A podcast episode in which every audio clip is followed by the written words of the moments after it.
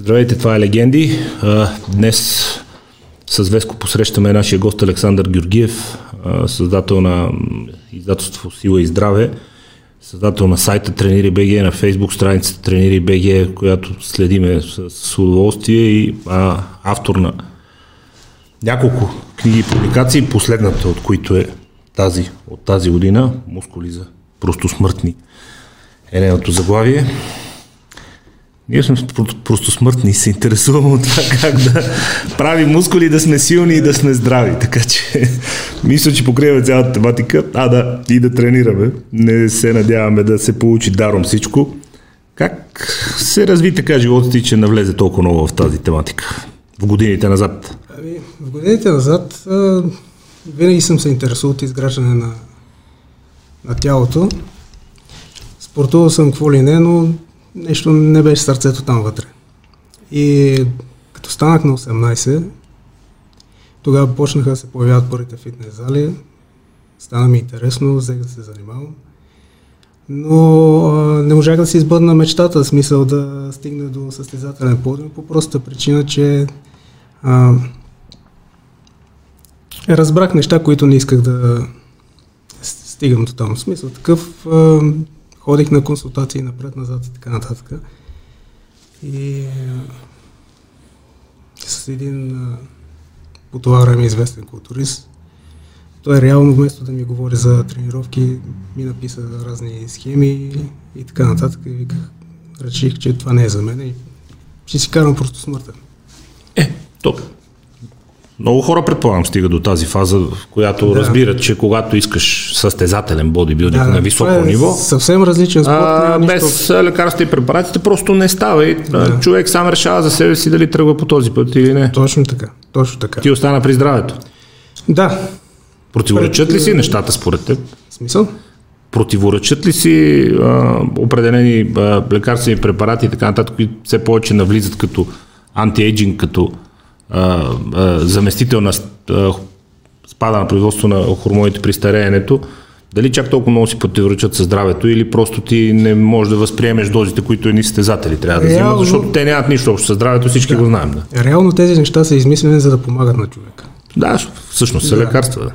Точно така. Проблема идва в злоупотребата, но няма професионален спорт без а, такъв стимул. Просто там вече постижението е на първо място, здравето е на второ място. Да. Което...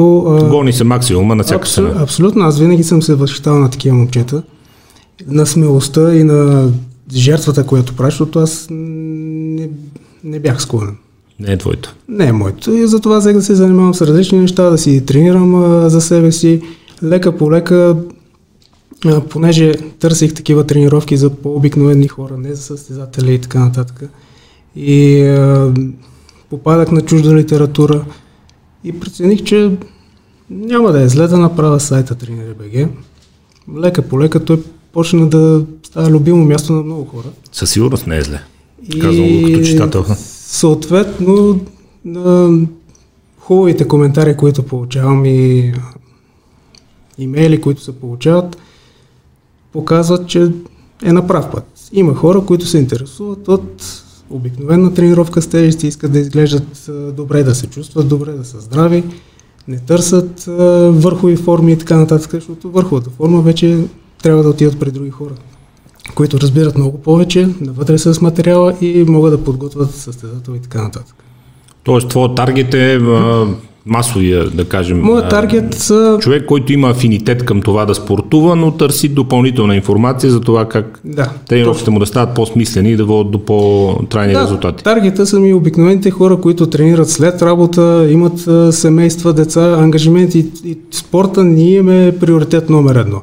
Но въпреки това искат да се поддържат, да, да спортуват. И другото, което е, че се опитвам нали, да, специално в сайта да изкарвам а, от историята на бодибилдинга, смисъл от а, стари легенди а, от 40-те години, 50-те години и така нататък, където е било малко по-истинско и по-близко до нас обикновените хора.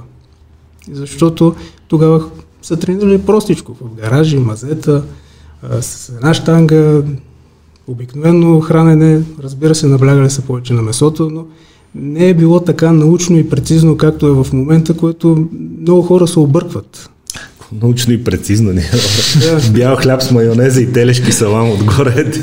Това беше... За, защото напоследък много, да знае? Много, термини, да знае? много термини навлезнаха, много стана сложно, хората се объркват и реално на нас а, и моята идея е да представяме по-простичко, по-елементарно, на разбираем език, който иска вече да гради от тук нататък, има си А, нека задълбава, няма проблем. И така нататък. В смисъл, от там нататък не може да се помогне, но като за, за начало и най-малкото и за мотивация,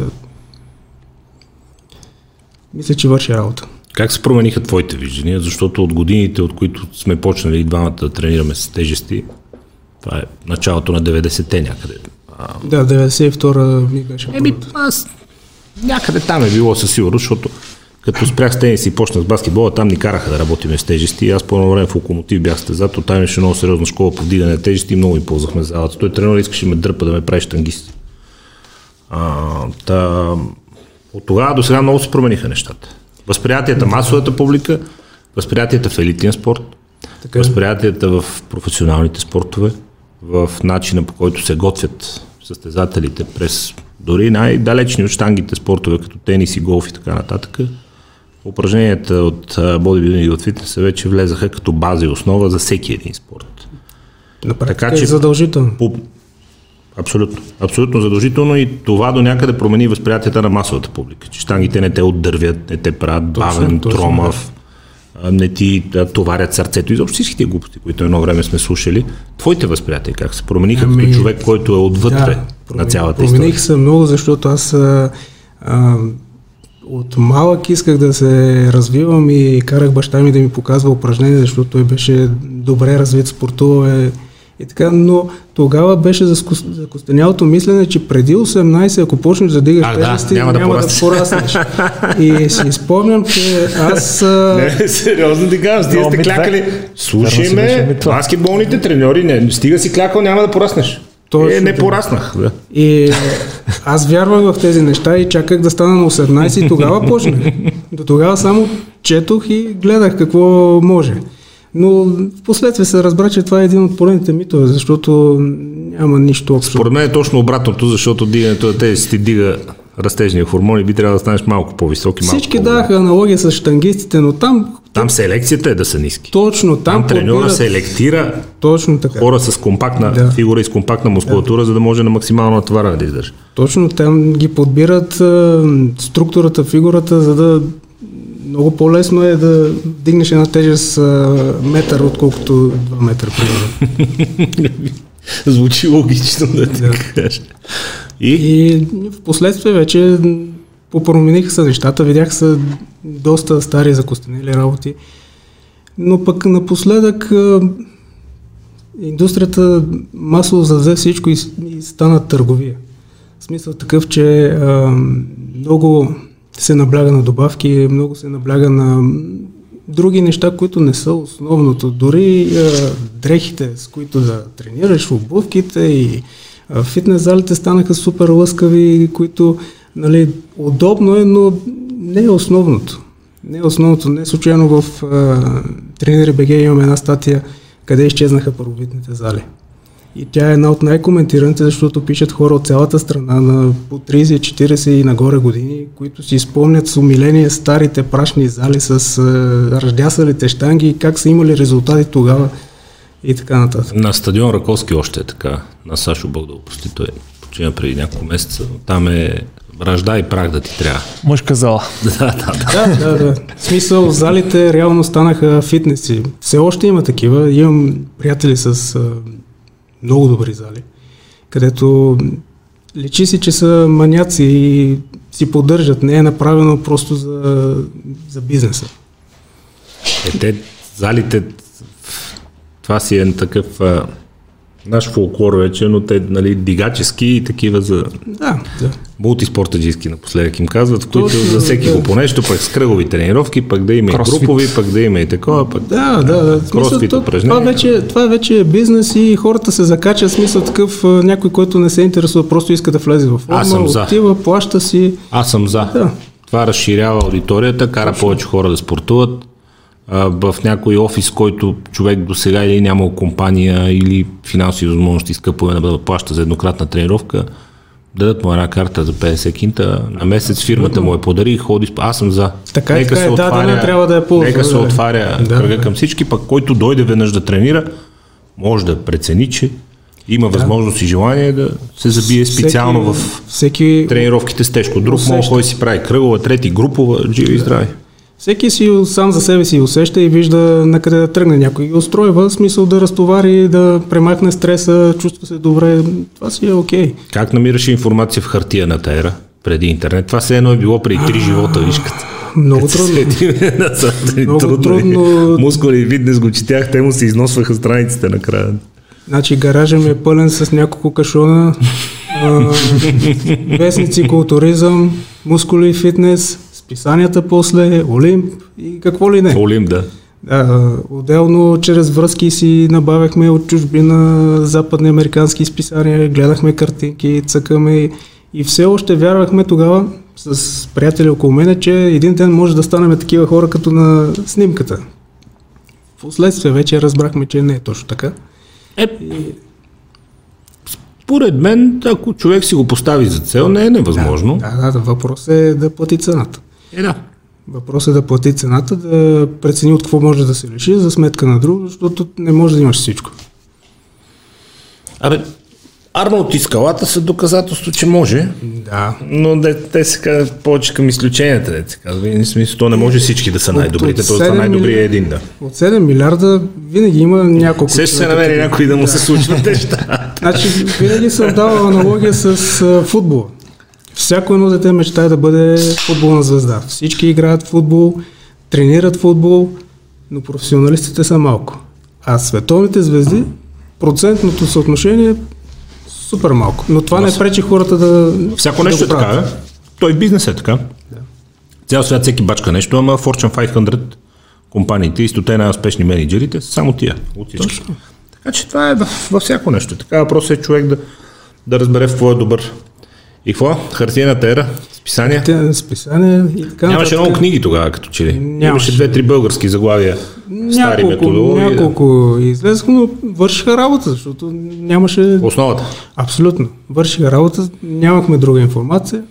Постепенно вече, а лошото е, че се получи една дупка с а, хартината и дигиталната информация. Не се застъпиха веднага. Не се застъпиха, получи се една дупка.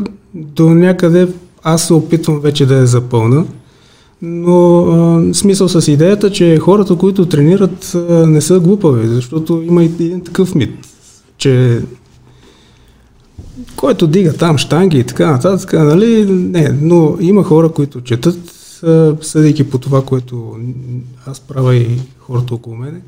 И а, това ни дава сили смисъл да се занимаваме с книги, защото има хора търсят, четат, с историческа стоеност, назад във времето, който търси нещо ново рови в а, интернет, където да намери научни статии и така нататък. Чете се. Не е като преди. Преди всичко беше от уста на уста. Ако трябва да кажем рязко мнение и то колкото и глуп, да е странно всяко генерализиране, глупавите хора са тези, които не тренират, защото в крайна сметка колкото и да развиеш ума си, а, той не е а, сложен на клечка някъде да стои. Точно така. А, е част от един цял организъм и когато ти не хаеш за останалата част от организма, да. в един момент развитият ти красив ум рано-рано си отива от този свят. И аз продължавам да се очудвам на безкрайното непознаване на човешкото тяло от страна на хора, които претендират да са свръхинтелигентни в други области, и то на собственото им тяло. Точно. Нещо ми стана лошо, ма как така, от какво? На За харта ли ти падна, ниско ли ти кръвто? Не знам. Кога си при последно кръвни изследвания нещо? Не, не знам. Лошо ми ще умираме. Как така, бе, човек? Това е един вид друг тип интелигентност, която по-трудно се придобива, но е важно, защото в крайна сметка тялото е единственото нещо, което притежаваме. Реално. И не е с нас от началото до края. От него Иначе зави... много обичаме да си казваме живи и здрави, ама 99% да. тежко не хаят. Това си е като поздрав. Нали? Живи и здрави, но реално така наистина има хора, които не обръщат особено внимание. До каква степен а, задълбочените познания за човешкото тяло а, могат да компенсират известен, да не казвам мързел, но нека го кажем така, до каква степен познанията, задълбочените за тренировъчни процеси за човешкото тяло могат да помогнат човек да постига резултати, да преформатира, да моделира, да оформя тялото си така, че До голяма степен. да си се харесва, без да се налага да тренира като вол с огромни тежести и да се убива всеки път на тренировка, така. защото една от големите критики, да речем към Рони е, че тренира и здраво и тренира и умно са две различни неща и че може би ако е тренирал по-умно, не са чак такива идиотски тежести, е нямало да си причини тези проблеми, които да. днес. Аз не мисля, че той е глупав. Осем пъти Олимпия да стане. Не става въпрос за глупав. Да. Става въпрос за начин на тренировки, че винаги с най-тежкото. Ами той е стигнал такова ниво. Там няма как да ползва по-леки тежести. За да стане добър всяка една година, то а, реално а, повишаване на силата е основният стимул за растеж на мускула. Той няма друг избор. В смисъл точно това е цената, която... Трябва да върви напред. Няма как. Това са 8 години, плюс това последните години той е, а, когато е активен състезател и печели, той, той е на 40 плюс. Така че реално е бил на свръхнатоварване и сега, за съжаление, страда от това. Но много от колегите му от тези години, като Рефлекс и а, Шорей, казват, че са тренирали с поне 20% по-низки да. тежести и като в годината, в която го бие, казва, аз тренирам с 20-30% по-леки тежести от него, но просто по друг начин. Задържам на в обратната част на повторението, по-бавно работя, по-концентрирано, не, не на всяка цена с най-тежкото, но както се казва, да не правим да, на, специално народния разбор, но колко са важни познанията? И важни са. Той е, той е разбрал, че може да стигне до предела си, решил го е, рискувал, направил го е. А пък а, другите са поступили малко по-предпазливо, да речем. Говорейки, че твоите дейност и на издателството и на сайта е насочени към масови човек, масови да. човек казва да, абе, дай ми някаква програмка да тренирам, нали, нямам време сега да ставам те първа анатом и да, да изучавам да, човешко да, да. тяло. Кажи ми някаква програма, как да си тренирам. Хората са по-скоро а, настроени към резултата или по-скоро влизат за да търсят знанието? За съжаление, в а, днешно време всичко се иска да става веднага. Бързи резултати. Абсолютно, бързи резултати. Всеки няма, няма време да, да изчака процеса.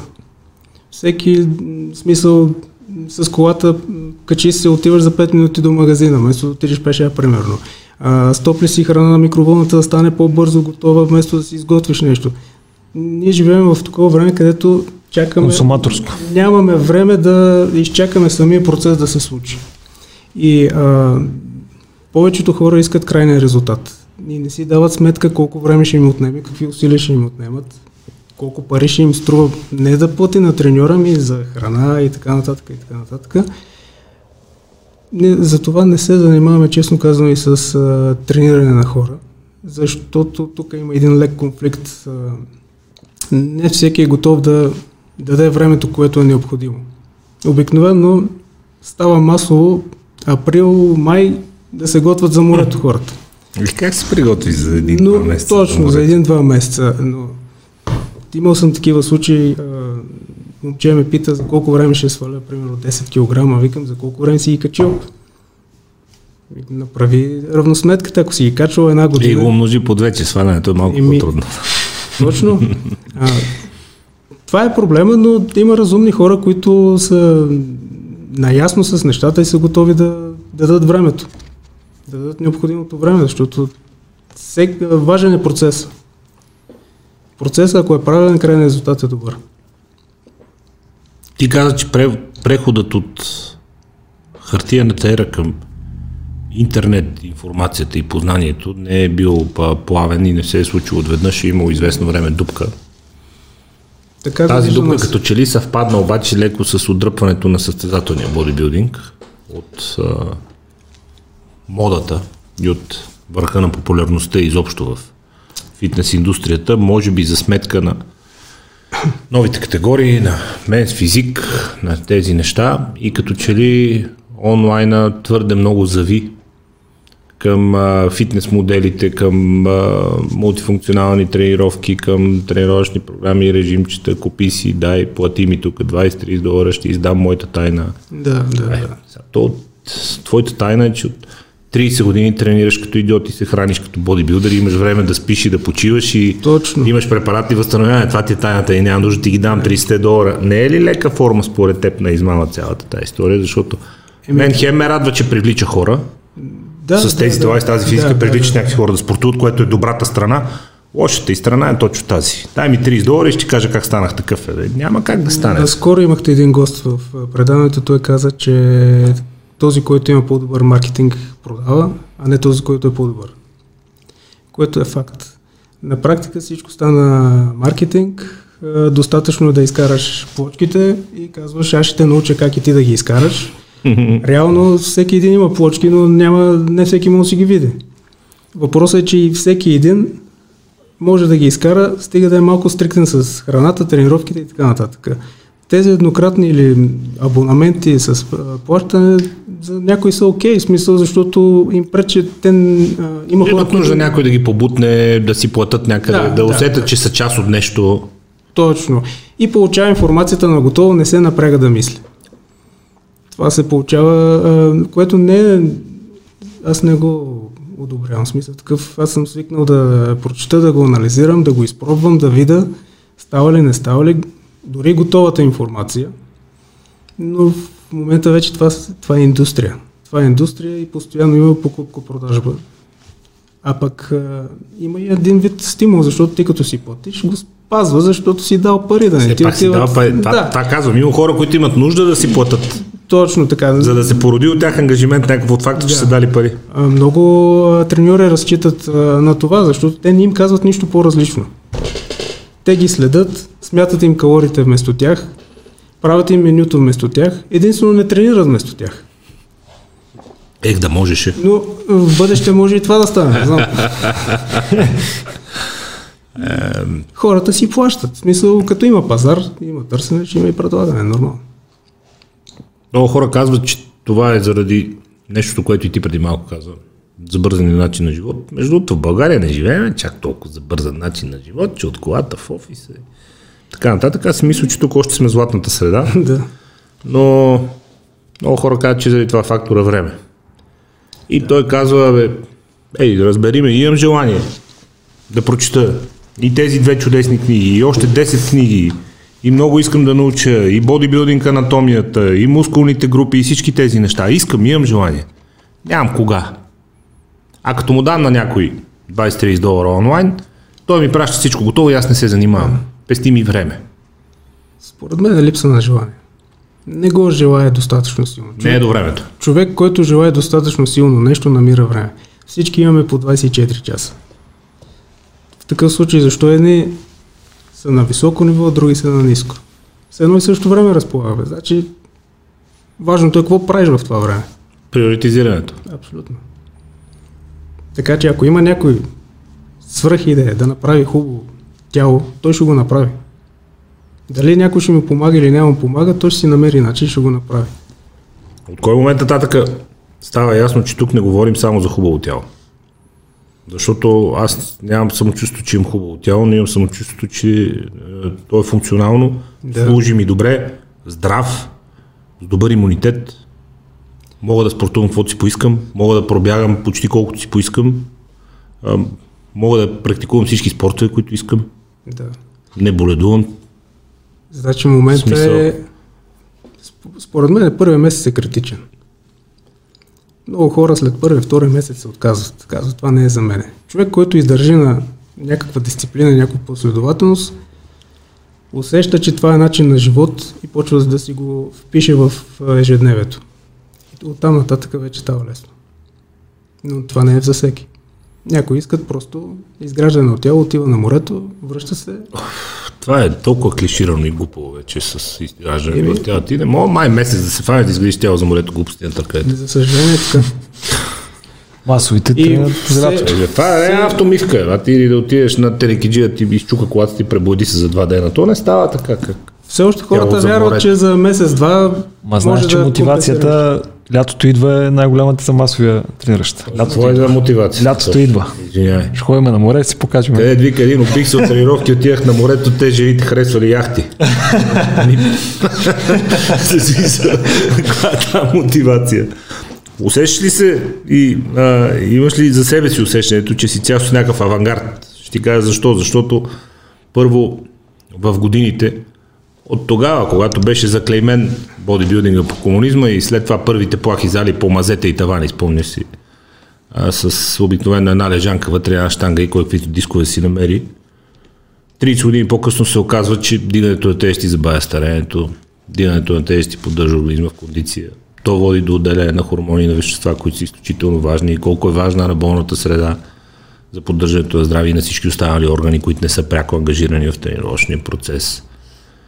Фитнес храненето, храненето на бодибилдерите, познанието за хранителните вещества, това правилно да разпределяш в деня калории, да се храниш комплексно протеини, мазнини, въглехидрати. Преди 30 години това беше авангард. Гледахме и като космонавти тия хора. 30 години по-късно това е здравословният Да, това вече начин на живот. Модата. Продължаваш ли да имаш усещането, че си част от някакъв авангард, който знае повече от останалите и че Не. другите ще дойдат след това на твоя къл? Не, не. В смисъл, така ми са развили нещата, че аз съм се интересувал и съм придобил някакви знания, които ги разширявам и дори в момента. Но не, не усеща. Всеки, който иска, може да придобие всякакви знания. Въпросът е да му е интересно и да отдели времето. На къде се разширяват знанията в момента, защото ние общо взето, мисля си, знаем всичко, което ни е нужно за мускулатурата на тялото, общо взето сме наясно.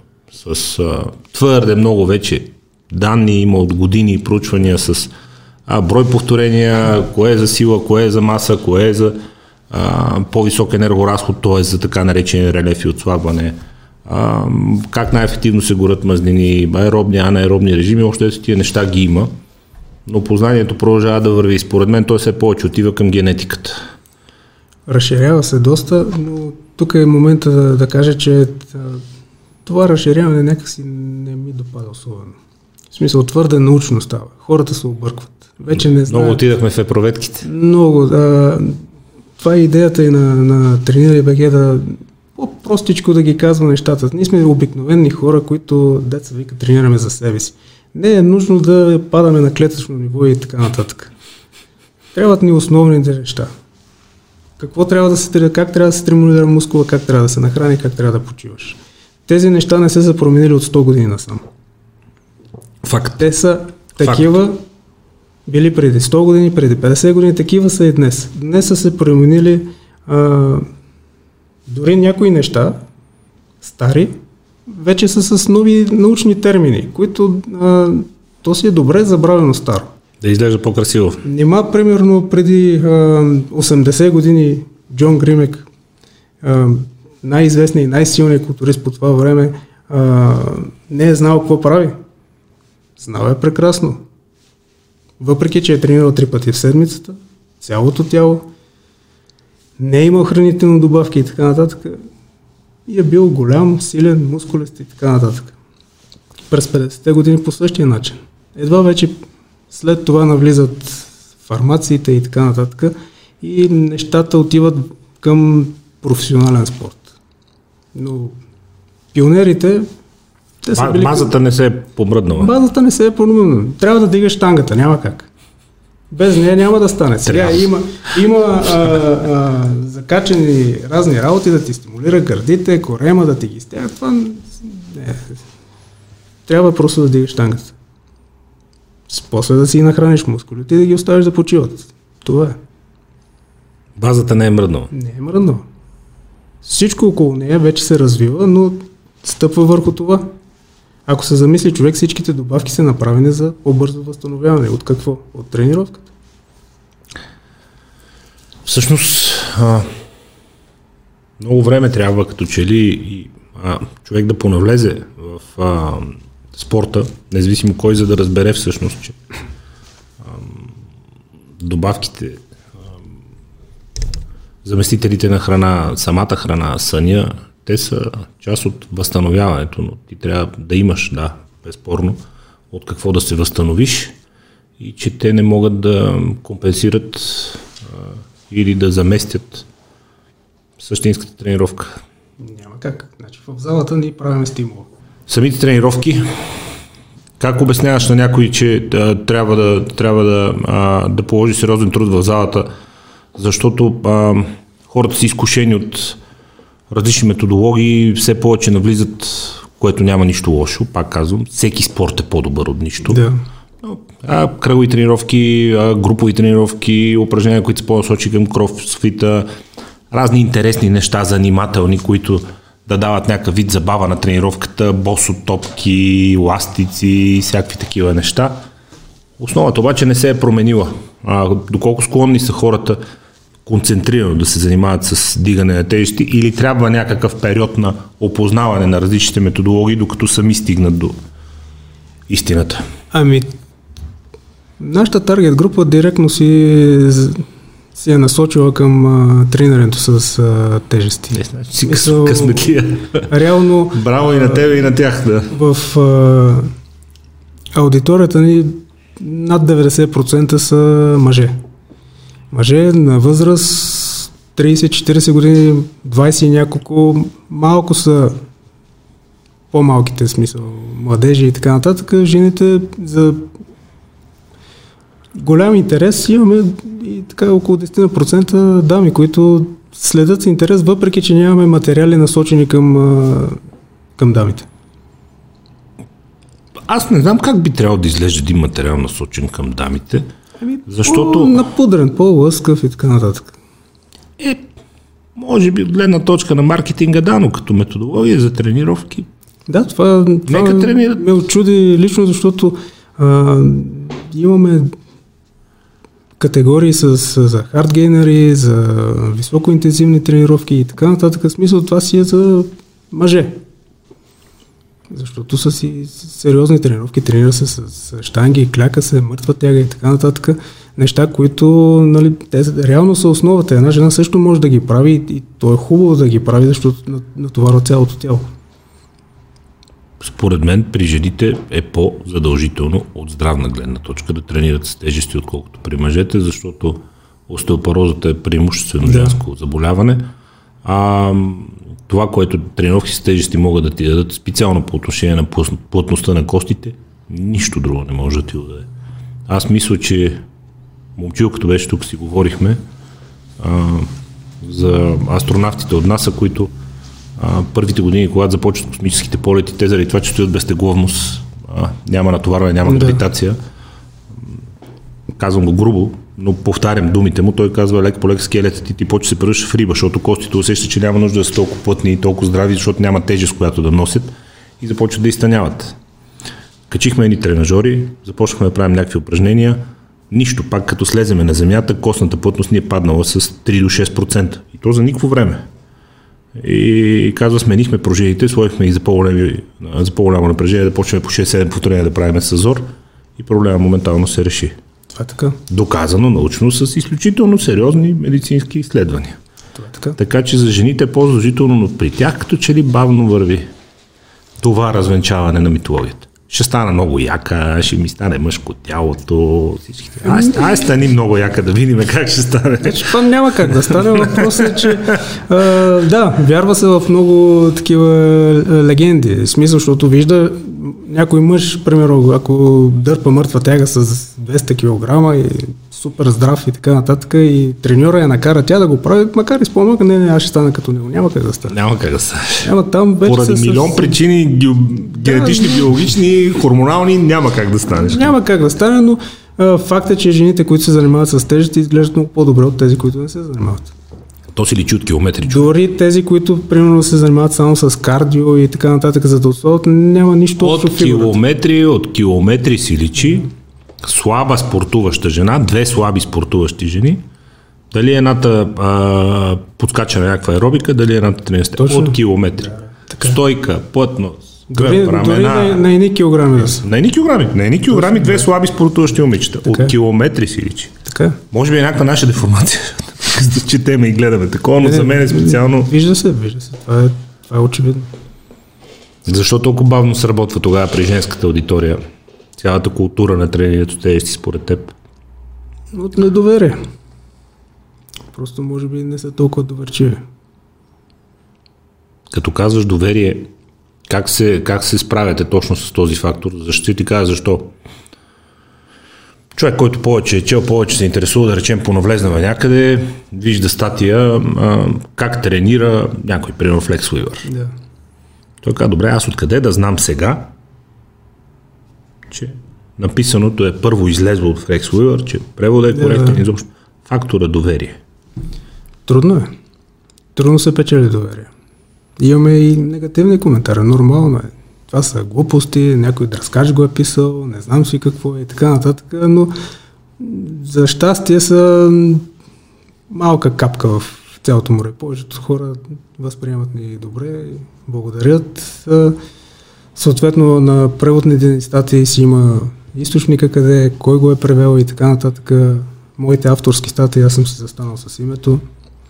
Някои съответно има такива хора, които не са съгласни, коментираме, виждаме двете гледни точки, защото реално няма една истина. Това е като шестицата. Ако напишем една шестица тук, ти ще го виждаш 9, аз ще го виждам 6. То е едно. Просто гледната точка е различна. Това няма една истина, като че ли помага на много хора да, да се измъкват с... А, ами зависи, ами то при всеки е различно. Според мен има основни универсални неща, от които няма мърдане. Основните От там нататък вече може би гледната точка, това за което говориш, ти е хората да преценят кое е най-добро за тях или кое им най-им харесва или кое им е най-приятно, ако щете. Защо не тренировката трябва да е приятна. Да, да. Има, има и този. Но има го и базови този неща, от които няма мърдане. Базовите те не си мърдат. Въпросът е от там нататък как ще го приложиш. Някои не обичат да клякат, примерно. Една от статиите ни ам, расте ли задника от клекове е може би най-коментираната и имаше всякакви... А, Изключително подвеждаш въпрос. Да. И Дали расте кое? Да. И Целия на размери или само мускула отдолу, което ще даде друга форма и друг тонус? Кое да Защото това е един от, от, от, от митовете. Аз не клякам, защото ще ми порасне задник. Да, добре, няма Или краката. Да. Това е другото причината. А, да. Но а, от, от тази гледна точка някои не правят някои И какво казаха, че да, дали са расте ли или не расте?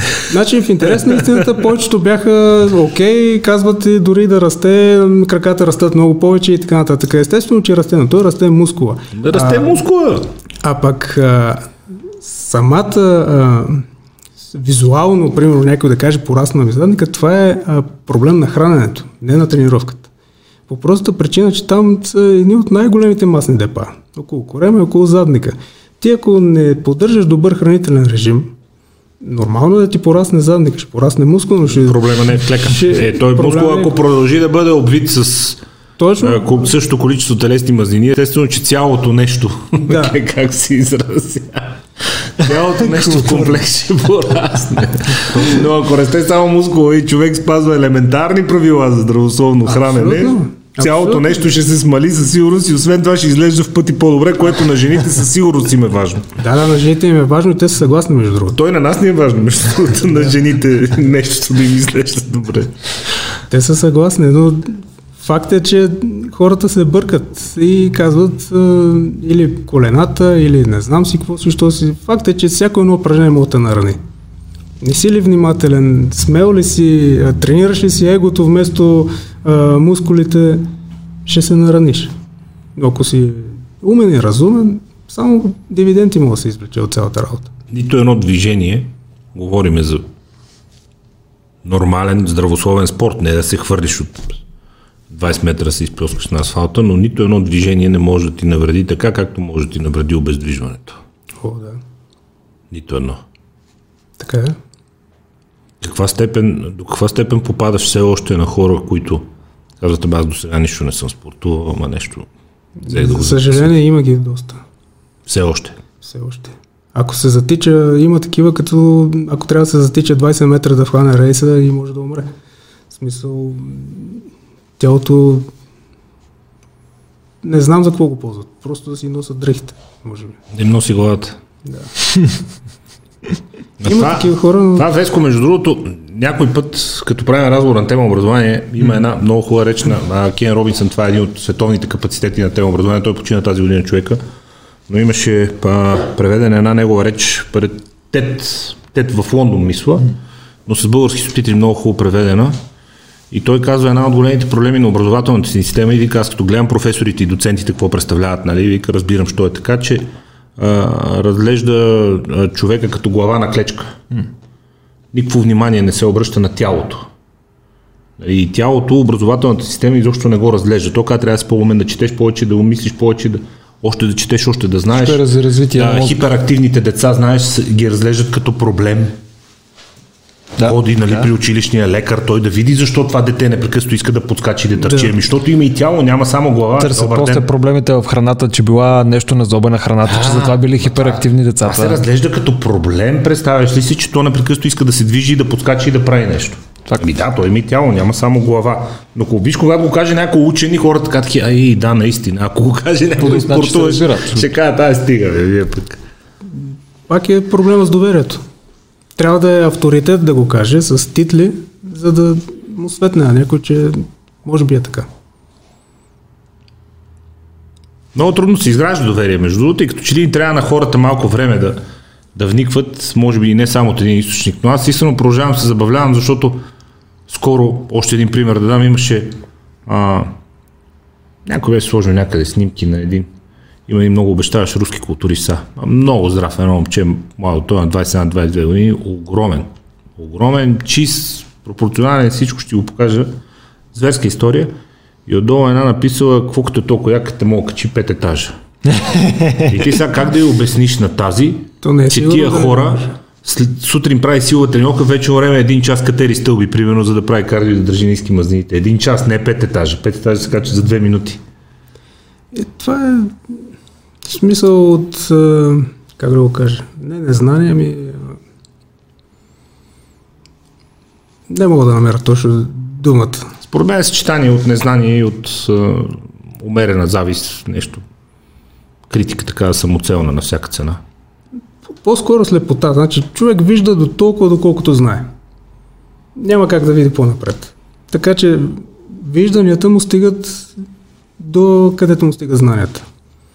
Това в конкретния случай е необяснимо за другия човек, който го е коментирал и казва така. Така ли възприемаш нещата, които правиш основно? Ами, Знание, което да отвори да, мирогледа. значи идеята на, на Тренире БГ е точно това. Да пишеме на интересни теми, предимно наблягаме на старата школа, на бодибилник пионерите и така нататък. Опитвам се един вид, една ретро вълна да, да направим, защото там е по-обикновено, по-обрано, по-простичко, не е толкова сложно, защото в днешно време а, написват ти една програма за 5 дена в седмицата, написват ти една схема с а, 7-8 вида добавки и така нататък. И обикновено човек се обърква и казва, аз всичко това трябва ли да го правя, трябва ли да го, да го пия, ами ако ми стане нещо, аз нямам времето, сега съм на работа, ако пропусна една тренировка, целият сплит отива по дяволите Размества се, да. и седмицата. И затова ние наблягаме на такива тренировки за цяло тяло, горна, долна част, да се редуват през ден, защото обикновен човек той е заед.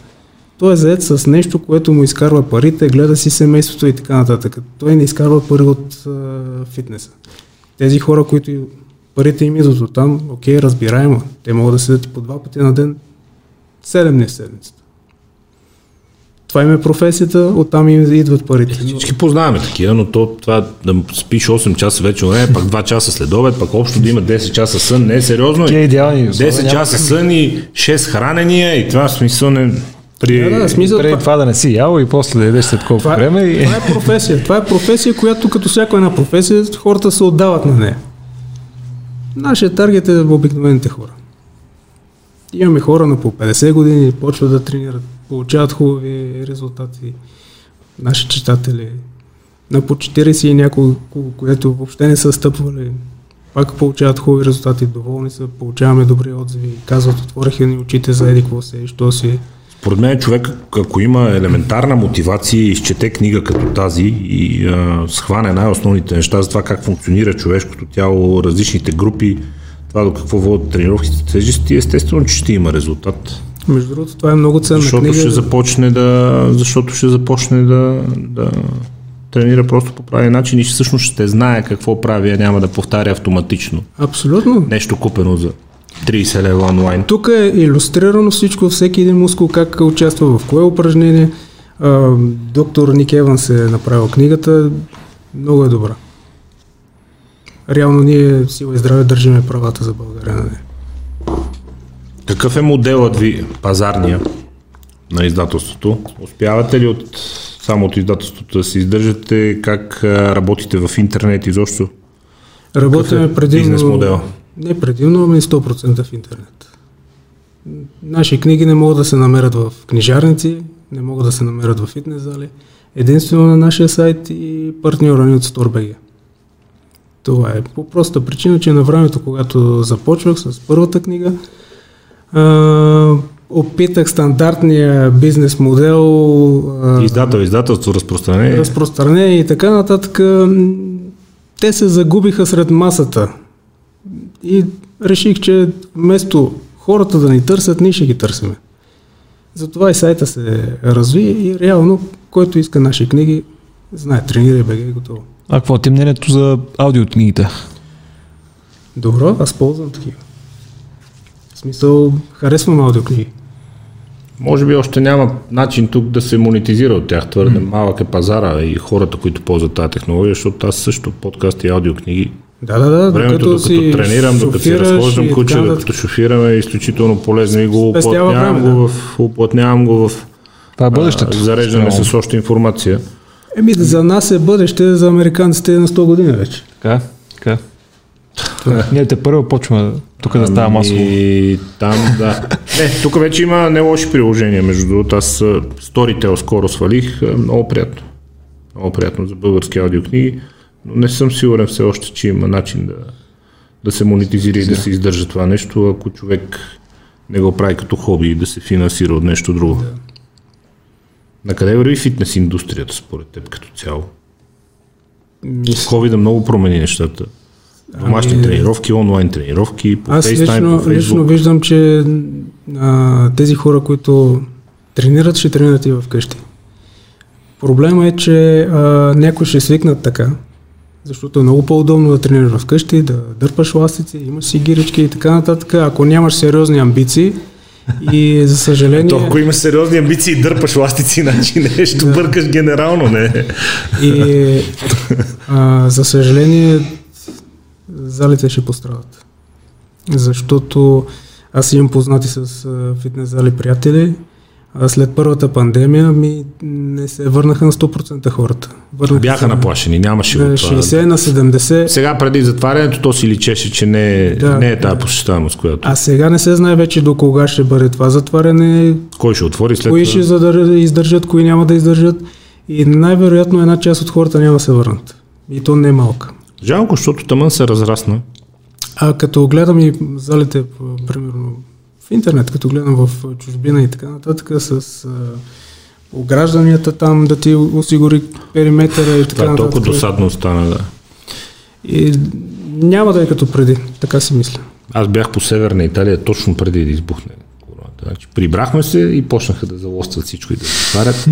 Трябва да ти кажа, че в фитнесите и в а, Северна Италия, италианската Северна Италия и горе в Тирол, където са етнически австрийци. И там вече виждаш наистина много яки, много натренирани местни хора, които се тренират. Много яки и много натренирани. Просто в фитнесите беше мармалат. Мармалат.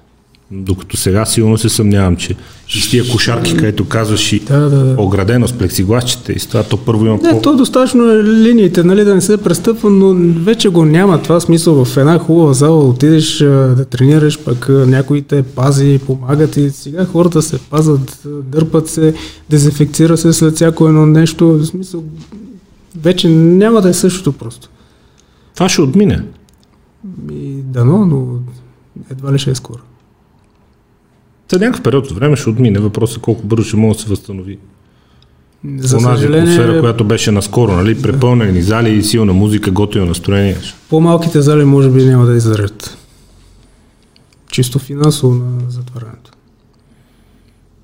Много хора казват, че прословутия вече за България модел мултиспорт много е навредил.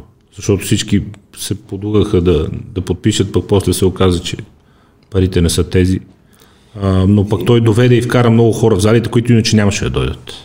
Значи има две страни. От една страна това е бизнес модел, който е измислен от човек, който иска да спечели пари. В смисъл, Доброволен. Никой не те кара на сила така е. да но, подписваш като... тях, ако имаш зала, нали? Точно така. Има, аз имам познати, които не са подписали. Разбира се. Но пък а, други, които се борят за клиенти, подписват. После виждат, че не е точно така, както им се иска и се чудят как да се откачат от тези карти. Но факт е, че вече съществува. Колелото се е завъртяло. За мен е всичко, което води хора, нови хора да спортуват е окей. Okay. Аз съм за. Так вече, всяка една система, знаеш във времето от само себе си, има си своя логика, по която функционира и тя се намества и продължава на те някои ще отпаднат, други ще се продължат. Естествен подбор. Къде отива според теб състезателната индустрия, професионалната индустрия, защото а, с момчил това си, което си говорихме с Наско Николаев, те казват, бе, състезателният бодибилдинг, тежките категории, изобщо, изобщо състезателният бодибилдинг вече няма да е това, което беше. Еми, лично на мен последните години въобще не ми е интересен. Просто... Е, ти си пример за това, че не е това, което беше. Не ми, не, ти е не ми е интересен. Следях ги през 90-те години, времето на Дориан а, Рони, като започна. След това знаехме ги и хората около мене по имена. Сега вече не ги знам и, и кои са. В смисъл, може би падна интересен, нямам представа. Има Аз съм така с българския футбол. е, Те много хора. Не само ти. да. Защо? Какво е твоето обяснение? Нямам представа. Пренасити нямам... се пазара, много ново съдържание, нови идоли, нови категории. Много нови неща се получиха. Много, а, много разнообразие, много новите категории, така смисъл класика за мен е окей, okay, там е хубава естетична фигура и така нататък, но големите, тежките вече това не е човешко, смисъл не е нормално. Трябва ли да е нормално? Кое в бодибилдинга е нормално? Аз не мисля, че е нормално човек а, първо да качи 30 кг, от които 20 да са мускули и после да мине 3 месеца на свирепа диета с ниски валехидрати, за да свали само мазнините, после 4 дена преди състезание да спре и течностите и да се появи на сцената свръхобезводнени, примерно на процент и половина два телесни мъзнини. То не е нормално. Нали? Гони максимум. Мисля, аз не мисля, че някой е значи... търсил и чакал нещо нормално. Тези хора не изглеждат така в основен период, когато излежат на сцена. Точно. Еми, за мен не е нормално, дори не е красиво. Аз лично харесвам... Прекали се с масата от 70-те години. Естетиката. Да, Естетика. няма, няма естетиката. Има една приказка, че ако през 70-те години се наредят културистите на сцената, загаси се лампата и само по сенките може да познаеш кой е Арнолд, кой е Франко, кой е Серджо, кой е а, Франк Зейн и така нататък. Сега ако го направиш така, всички са еднакви. Огромни, огромни раздути кореми, не мога да познаеш кой е кой е. То си иска много яденето. Иска се, то, реално а, те си Чист на тая, на тая степен изчистен да стои 135-140 кг на сцена. Това е само чист мускул, значи ти в основен период отиваш на 160-170 кг, това си иска ядене. Спомням Наско Николаев, какво ни каза, като се готви за това стезание. Едно, Ей, викаше, да, да, да, да. Постоянно ми излиза, вика до, вика до тук краната, вика и връщам, вика постоянно, вика, ям, вика и връщам. пъти на ден, вика той, вика то в един момент тя почва ми извира вече храната се връща обратно, не мога да. Постоянно вика се чувства, вика в гърлото храната. Трябва да е, е супер отдаден човек, за да го направи. Според теб, следващите години ще продължи да е водеща в професионалната индустрия естетиката, това, което се случи с физика и с бич бодитата. Така. така ми се иска. Така ми се иска по-скоро... Това е завръщане към класици... нормалността. Да, към класиците. Сега за бич боди малко шортите ми идват повече. Бич боди, знаеш, че е един сленг така, който е леко майтъпчийски, нали? Да, но категория класик, мисля, че ако се развие на там, може би ще се върне интереса и на хората, защото те са по-близки до обикновения човек. Като видиш един 120-130 кг релефен докос, ти никога няма как да се оприличиш с него. Но ако видиш един нормален 90 кг човек, айде да не е един и половина, процента мазнини, ми 6, 7, което да, но пак е... с компактна талийка, пропорционален. Точно. Това по някакъв начин може да те мотивира. Това са финалистите да се... от 2019, между другото. Това да на кое е? Олимпия 2019. Ама кое е на Олимпия? Тежката. Finals. Не, това не е до 90 кила. 212 паунда. Точно, да. Да. 212. 212. Да, пак Тук все още са криво лево нормални нещата. Тук имат ограничения в килограми. Нека върви, тук гонат категория, имат ограничения в килограмите и нещата са други, не, не са изпуснати до край. Но това пак обикновен човек трудно ще го направи. Дори невъзможно. Според мен всичко е възможно, ако човек си го постави за цел, но ти няма как да си го постави за цел, ако си заед по 10-12 часа на ден, да, имаш един час да тренираш. С един час на ден тренировки за здраве, не естествено, че няма как. Еми, в годините сме имали наши културисти, не лоши, даже много добри, до професионални сцени стигнаха и така нататък, но се вижда, че има голяма разлика с а, западняците. Не знам какво правят, ама са много по-добри. Къде е голямата разлика според теб? Нямам представа. Въпреки част това, което представляваше Христомир в силните си години, добри сега, Боян, не виждам някаква голяма разлика. О, Христомира ми е любимия български културист и много внимателно ги следях нещата, стискал съм палци, радвал съм се за всяка на негова победа.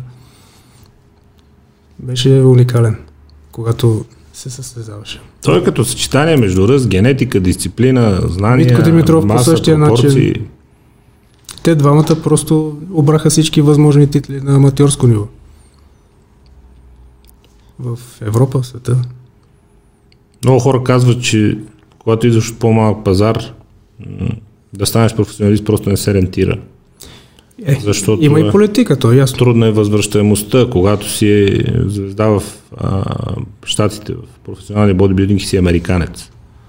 А, местните фирми работят с теб ти си инфлуенсър да. там, продаваш на място, голям пазар, 300 милиона души с пари. Нали, нещата са други, докато ти след съзнание, ако си хване самолет и си прибереш България, ти на тях не си им интересен. Точно. Има, има политика, то, е, то е ясно. То всеки един голям спорт има. Може би това е нещо, което ни държи страни все още. Страна професионалния бодибилдинг, но то пък няма не е болка за умиране. Най-малкото, което е, няма, няма лоби. Ма, като гледам аз мисля, че вече хора не, не са се засилили. Вече не е болка за умиране. Да. да. вече не е болка за умиране. Не са се засилили много на, на там. В крайна сметка го има интернет. О, да. Появява се Ладър Ангелов, без да има титли от професионален културизъм. Хваща и става номер едно света в неговия си сегмент. Той показва, че е възможно. Абсолютно. С воля и с тренировки. Много добре се справя с това, което прави. Тоест това да минеш през състезателна сцена вече не е задължително условие, за да си звезда значи, фитнес индустрията. Ми не е задължително. Не е задължително. В смисъл сега вече си има инфлуенсери, има си а, хора, които изгражда си личния бранд и оттам нататък вече го осребрява. А и състезателите не, не се напрягат толкова да, примерно като Лазар Ангелов и така нататък. И те не Смисъл... поддържат целогодишно такава форма, естествено. Не, не, не за формата. Те си гледат а, тяхните си неща. А, следи си режима, да се яви на състезание. Просто целта е друга. Може би след като вече не се състезават, а, може би да искат да осребрат всичко това. Нямам представа. Не е ли всъщност това една от допълнителните причини за това състезателния спорт да направи крачка назад и леко да отстъпи от а, светлината на прожекторите, точно това, че вече можеш да станеш звезда в фитнес индустрията и без да си минал през сцената на състезанията. Може би имат връзка, но според мен състезателния бодибилник просто прекалено се разви и загуби малко аудитория и затова може би върви назад. Имаш предвид толерирането на масата, не на естетиката. Да, да, да. В смисъл, не казвам, че е грозно, но е плашещо. Да видиш, че. Ти си прав, че може би изглежда прекалено извън нас. Смисъл, ти кажеш, това мен въобще не ме касае. Аз нито, да, искам, смисъл... нито искам да става такъв, нито мога да стана такъв. Разликата става прекалено голяма и хората а, подсъзнателно се отдръпват. Казва, аз това никога не мога да го направя. 120 кг отдран до, до, до кост и така нататък. Но ако видя някой шампион, примерно от 50-те години, ще кажа, Това е възможно, напълно е възможно. Тук сме ние вече. Да. Затова в Тренинг БГ даваме повече примери с такива хора. Класиката. Да, в смисъл по този начин се мотивират хората да тренират, да потърсят старите методики и така нататък, защото с съвременния културизъм реално ние и аз самия няма как да съм полезен на, на хората. В смисъл има си специалисти, които изучават специално подготовките за състезания и така нататък. И там вече си индивидуално. За масовия спортуваш, примерите до 50-те години или малко след това са идеални. Един от проблемите на, на фитнеса е, че той е много а, прекалено разнообразен на бодибилдинг специално. Аз не обичам да говоря за фитнес, защото то да си фит означава съвсем друго нещо. А не означава това да си променеш пропорциите, да си моделираш тялото. А, но един от проблемите е, че той е толкова разнообразен и може да бъде толкова индивидуален, че е много трудно да, да се изведат универсални правила. А универсално правило, ние си казваме, с теб има някаква база. Да. Тренирай с тежести, всяка мускулна група поне веднъж седмично. Има един определен минимум от серии, под който а, трябва да се изпълни за всяка една мускулна група, в зависимост от големината й. Но оттам нататък нещата стават строго индивидуални. И може би това е причината за тези спорове под статиите. О, да, да. Защото а, когато един човек каже, добре, колко пъти седмично трябва да тренира? Отговор е зависи. зависи колко да. време имаш, колко килограма си, в каква форма си, как се търсиш, възстановяваш. С каква скорост се възстановяваш, какви хормоналните нива. И айде направи си едни изследвания да видим къде ти е тестостерона, къде си ти, как ти е, как си ти другите неща, имаш ли дефицити в организма, Ами, нещата са строго, строго, строго индивидуални. Може би това е една от причината за, за тези а, разгорещени спорове и за това човек от в един момент да разбира, че трябва да знае твърде много, за да разбере кое е най-добро за него. Той по-скоро трябва да опознае себе си, да види реакцията си. Значи, едно време хората не са имали интернет не са имали и... А... И как го казваше, едно време се едно, преди 15 години. Да, да, да кажем, примерно... Пилкаха преди, и пръщяха модемите 20, айде ги Преди 60-70 години. Там се е работило на метода проба и грешка. Пробва, вижда, работи, не работи. Записва, води си дневник, анализира нещата и така стига до техните си програми. А сега хората нямат време да пробват и да грешат, искат веднага да, да оцели момента, но той... За лятото. Ако го оцелиш, ще е чиста случайност. Просто няма ти стъпваш на основните правила, на, стъпваш на базата, обаче оттам нататък ти трябва да гледаш собствената си реакция. Сега някой може да ти напише, че се храниш, да се храниш 6 пъти на ден, ама ти повече от 4 няма да можеш. Какво прави с другите две? Или да, се, да тренираш 4 пъти в седмицата. Ами ти след 4 пъти в седмицата, събота и неделя си като пребит като куче и понеделника не можеш да стъпиш в залата. Всичко това се записва и 4 пъти като не ти стигат, 3 пъти. Дори два. Имали сме случаи хора, които тренират два пъти в седмицата с добри резултати. Просто постоянно са претренирали. Всеки трябва да разбере за себе си, може би. То след определен след определен обем знания, но най-вече това, което ти кажеш, след определен а, обем от а, проба грешка. Сам Точно да опита върху себе си. Няма друг начин. Кое работи най-добре? Това е най- най-стария метод и никой не е намерил по-добър. Но често, често е проблем незнанието. И то хората, те не знаят, че не знаят някакви неща и заради това не могат да бъдат по-добри и в тренировките. Ако щеш и в работата, ако щеш и в живота, в секса, в нощния живот, в каквото искаш. И рано ми се доспива. Ама защо? А всъщност много тези проблеми и а, недостатъци могат да бъдат отстранени точно чрез, чрез нещата, които вие правите. Човек трябва да си води записки. Това е, когато са ми искали съвет, винаги съм питал, имаш ли тренировачен дневник? Не. Викам ми, добре, а, как разбираш дали работи тренировката за тебе? Ами вика за сега, окей. Добре, а другия... Какво съдиш, че е окей, да? Другия месец как ще е? В смисъл, имаш ли прогрес в тежестите? Следиш ли си теглото? Качваш ли, сваляш ли? Какво се случва? В смисъл, реално има два параметъра, които трябва да следят. Прогреса на тежестите във времето, Силата. във времето, точно така, и а, теглото. Ако не растат тежестите, значи тренираш повече отколко трябва. Ако не расте теглото, в случай, че искаш да качиш, значи храната е малко. И почваш да ги комбинираш тези два фактора. Но това всичко зависи индивидуално от човека. И ако си води записки, той може да види къде точно буксува и да го поправи. Ако не ги води, ще трябва да плати на някой, който да го, да го записва вместо него. Това съвет е хората да си водят дневници и да си виждат как се развиват във времето. Да, във всяко едно нещо е така. Смисъл дори а, трябва да си водят бележки. Дори много известни хора, в смисъл като Ричард Брансън и така нататък, те постоянно си записват някакви неща и си анализират записките. Нормално, е за това не е много сложно. Една тетрадка има и приложение вече и така нататък да, да се следят. Правят са мерките, взима си колко си килограми, талия, мускулни обиколки и така нататък. На основните упражнения клек, клек, тяга, рамене преси да речеме, основните силови, какви са килограмите. Въпросът е в течение на времето да става по-силен, защото това дава стимула на мускула. Има, то има и а, един лав такъв, а, много често обичаме да си оказваме и долу с колегите, нали, че а, умния си записва, глупавия помни. Точно. да. Да, да, да. При вино изглежда обратно, това всъщност е точно така. Нали? Умният отговорен човек, той просто си запише да, първо да остане следа и второ да си създаде систематика. Значи ти като го запишеш, той е там. Не е нужно да го помниш. Не е нужно да го помниш. След всяка тренировка или в края на деня, просто си запиши. Днеска дигах с толкова, толкова, толкова. Не е задължително. В края на месеца виждаш има ли прогрес, няма ли. Примерно, ако си дигал 100 кг, 10 повторения, в края на месеца вече си на 13 повторения, това си е прогрес. Значи си на прав път. Правиш нещата правилно. Точно така.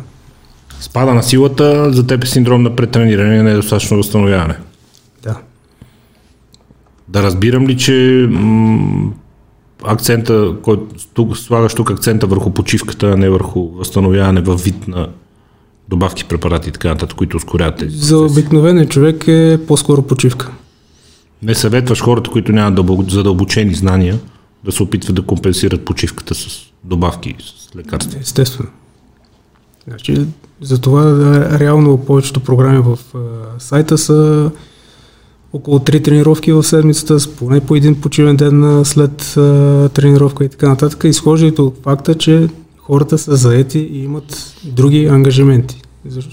Имаме момчета, които питат нощна смяна съм, как да направя нещата и така нататък. И а, факт е, че един супер натоварен човек, ако се хвърли прекалено много в тренировките, той реално ще има обратен ефект. Ще претренира зверски и а, дори няма да... Ще му падне имунитета. Истината е, че не може. А, в смисъл, ти, а, абсолютно си прав. Истината е, че просто не може човек да се хвърли зверски без да има а, първо опит и второ един набор от знания, защото аз сега, може би, тренирам най-много, откакто съм се родил. Говоря ти 6 дни в седмицата дворазово, сутрин тежко, вечер нещо с движение, дали ще е тенис, дали ще е лека атлетика, без значение, но това е огромен обем от спорт, който не ми пречи на работа, защото обаче сън, следобеден сън, почивка, възстановяване, масажи, пък шокови такива топло със студено един-два пъти седмично, пък добавки. Взел си мерки, за да се случат много нещата. Да, но то е комплексно. Аз ако Но едното едно време, не като, може. като прохождах и като работех като идиот, като съм бил 21-22 годишен, аз ако и тренирах толкова, цялото нещо ще продължи две седмици преди да се срина. Да, да. не много, ставаше. много хора се точно така, сриват се Не и се ставаше. отказват. Нямаше вариант въобще да, да спортувам толкова много, без да съм знаел и да мога да си позволя Да, нещата, които вървят в комплект с толкова много спорт. така. Значи всеки трябва от а, своята гледна точка да, да си балансира, да се вика си балансира живота. Раб, тренировка, работа, семейство, за да може да, да има време за всичко и да се възстановява от всичко. Вярваш ли на оправданието нямам време? Аз твърдо не. Като не Аз- кажа някой ден, що е спортувам, нямам време. Не, нямам време е най-бързото първосигнално оправдание. Както казах и преди всички имаме 24 часа в денонощието. Ти имаш толкова, аз имам толкова, всеки един има толкова. Какво правим през това време вече определя кой до къде ще стигне. Какво препоръчваш на хората по принцип? Говориме като база твоя, възоснова на всички опити, цялото знание, което първо ти си произвел и второ ти е минало през главата под формата на всичко, което си прочел. Какво препоръчаш на нормалния работещ човек? Да стане малко по-рано, да спортува сутрин и тогава да отиде да работи или да се опита да намери време след края на работния ден? Доста е сложно. Аз лично предпочитам преди работа. Аз също. Сутрин преди работа. Аз също. Чувствам се най-свеж, най- отпочинал и концентриран за тренировка. След работа вече а, съм разфокусиран. Мисля, ако е имало проблеми в работа и така нататък, всякакви неща ти се случват и реално влагането ми на мен лично не е толкова добро след работа, затова предпочитам сутрин. Също съм и аз, той има и физиологични все пак причини, защото сутрин тестостеронът е висок и защо много си, организма е предположен за тренировка тежести, аз за след работа оставям този втория спорт за удоволствие. Да. Защото дали ще те, че дали ще отиваме закрита писта, нещо да търчиме, там сме с приятели, има лав, има и то, това по-скоро ми помага да, да изчиста. Да. да. Абе, то на, на спринтовете не е много разтоварване. Психически се получава. Да, да, то, то, то, това е. В смисъл, трени, тренировката ти разтоварва психиката. Има ли значение колко пъти седмично се тренира от гледна точка на това претрениране, за което ти говориш, което обаче влиза рязко в конфликт с а, това, че хората търсят по-бързи резултати. Ако човек дойде и ти каже, слушай, ти си този, който знае, аз съм белия лис, имам енергия, имам желание, каквото кажеш, това ще правя. Ако трябва, ще имам и по 7 пъти седмично. Да. Искам резултати. Значи резултата не е, а, не е производно на броя посещения в фитнес залата. Резултата идва от това реално как си подредил целият режим, тренировачен, хранителен и така нататък. Аз лично а, три, максимум четири тренировки препоръчвам в а, седмицата. С достатъчно почивни дни. Пак изхождаме от хора, които са ангажирани, заети и така нататък. Сега, ако е някой, който е, примерно, студент в София, в сесия или там няма ангажименти през деня, може да си позволи повече тренировки и да, и да се възстановява съответно. Е, да, ако okay. има време да дребне след обед, да хапне да почне. Точно така, но за масовия човек три тренировки в седмицата, класиката понеделник, среда, петък е перфектна. Храненето? Лично предпочитам 4 пъти. Сутрин, обед, след обед, вечер. Обаче тези 4 хранета да влизат в дневния калориен кал, дневната калорийна нужда, която трябва съответно вече разбити по макроси, протеини, въглехидрати и мазнини. Там пак зависи от конкретния човек. Дали ще са повече въглехидратите, по-малко и така нататък. Зависи от енергоразходи, от начин по който обича да спортува. Протеин, но... Протеина си е константна, вече се играе с въглехидратите и мазнините. Въпросът е да калорийния баланс да е в случай, ако иска да качва да е положителен, ако иска да сваля да е отрицателен. Да. В смисъл, по-простички са нещата. Не е важно да а, чак толкова да се измерва и да се следи. Сега има приложение, записва си, смятате всичко. О, това е, да. На времето ние го правихме с тетрадки. Аз имам един кашон с тетрадки изписане. С смятане на калории и така нататък. То, на времето нямаше и киноа, и чия, и семенца и годжи бери, пък хората...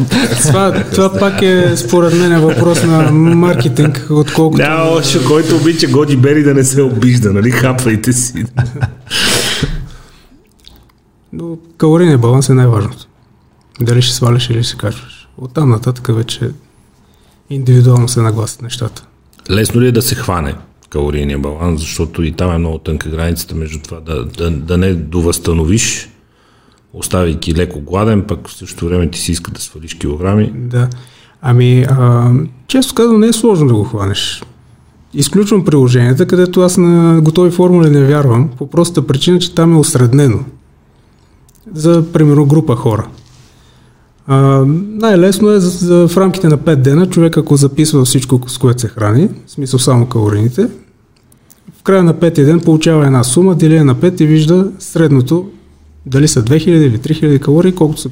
Това е базата. Оттам нататък, ако иска да сваля, дига с 15-20% или, т.е. сваля и ако иска да качва, дига с 15-20%. И следи всяка седмица как варира теглото и ги донагласа нещата. Важен е кантара или е важно огледалото? Знаеш, този лав, нали? Не гледам кантара, така, гледам огледалото. Значи за културистите... Поред мен и двете са важни, защото от едни години нататък човек трябва да започне да мисли и за поддържане на теглото с някакви нормални граници. На първо място е кантара. Значи важните са за култур... няма, ако няма става състезател, най-вероятно. Да. За културистите е важно огледалото. Дори е важно да си правиш и снимки. В смисъл, ако си много прецизен. През седмица, през две и така нататък. Снимаш се в различни а, ъгли и така. Но кантара показва на къде върват нещата. Сваляш или качваш. Това хваща тенденциите. Точно. Идеята е да хванеме тенденцията. Чрез системните записки, за които говориш. Точно така. За да се види как се развива силата да. спрямо теглото. Точно така. Сигурно ли е, че ако човек покачва силата си, дори оставяйки на едни и същи килограми, успява да промени съотношението в тялото си? Между мускули не и мазнини. Не мога да кажа, че е сигурно, защото ако беше сигурно... За мен до голяма степен да. Казвам си моето мнение. Да. За мен до голяма степен да. Явно, щом ти се покачва силата и стоиш на едни и същи килограми, да, Най-вероятно така. Е. мускулът ти расте за сметка на мазните, то няма за какво друго за сметка да Значи, реално е много трудно да се случи това нещо едновременно. Защото за да качиш, трябва да си в калорин излишък. За да свалиш, трябва да си в дефицит. Затова, примерно, и старите билдери са имали период на маса, период на релеф и така нататък. Примерно, качват 10-15 кг, после, да. после махат Основен период, състезателен период, пред 5-7 и така. Да. За мен, е за обикновен човек, това е по-правилното. Защото а, това, което ти каза, реално възможно е. Някой някъде го прави. Но за масовия човек е много трудно това да се случи. Тази, тази прецизност. Да покачи силата и представянето си без да качи килограми. Не, не, в смисъл да, да качва мускули и да топи мазнини едновременно. Малко е трудничко. В смисъл за обикновен човек. Много хора, т.е. всички хора се стремят именно към това. Ами, ще кажа нещо, значи, ако някой отдели 3 месеца, да речем, да качи килограми и после 2 месеца да махне излишните, ще е много по-напред от някой, който за тези 5 месеца се опитва да направи и двете едновременно. Но хората ще кажат, да, но това не е устойчиво. Аз искам през цялото време да се издържа добре, в смисъл да е нещо, което да ми стане начин на живот и да е устойчиво напред във времето. Кое е това, което може значи да бъде като устойчиво в... напред във времето или според теб първо трябва да видиш различните неща, да опознаеш тялото си и тогава да си търсиш значи ти пред, режим. Преди да, не, да опознаеш тялото си няма как да се случат нещата. Значи трябва да, да си познаваш тялото или някой да те следи и да познава тялото ти повече по-добре от теб и да ти казва какво да правиш. Но след като вече постигнеш формата, която искаш, оттам нататък може да поддържаш. Защо продължава да влиза в един конфликт фитнес индустрията с а, науката и с медицината у нас, според теб? Защото а, този конфликт се изразява в две неща. Първото отношението на публиката. Откъде на къде ти ще ми говориш за а, хормонални нива, мускулни влакна, стави, сухожилия и това, като не си лекар. Да. Скептицизма на публиката. Втория аспект е скептицизма на медицината. Абе, вие тук сега, това е вредно, що взимаш допълнително този протеин, няма нужда, не е верно, че ти трябва да, грам и две, грам и две, нали, протеин на тегло на ден, това е супер много, си натовариш бъбриците, пък те да, да. натоварват ставите, изобщо неща, които десетилетия назад стана ясно, че са митология, продължават тук да са част от вярванията на сериозната медицина, които влизат в сблъсък с а, спортуващия човек. Аз отивам на преглед за някаква тежка щуротия, казвам, взимаш ли хранителни добавки, нещо тренираш ли? Да, защо? И, и това, как... защо и защо ме питаш? Какво от това?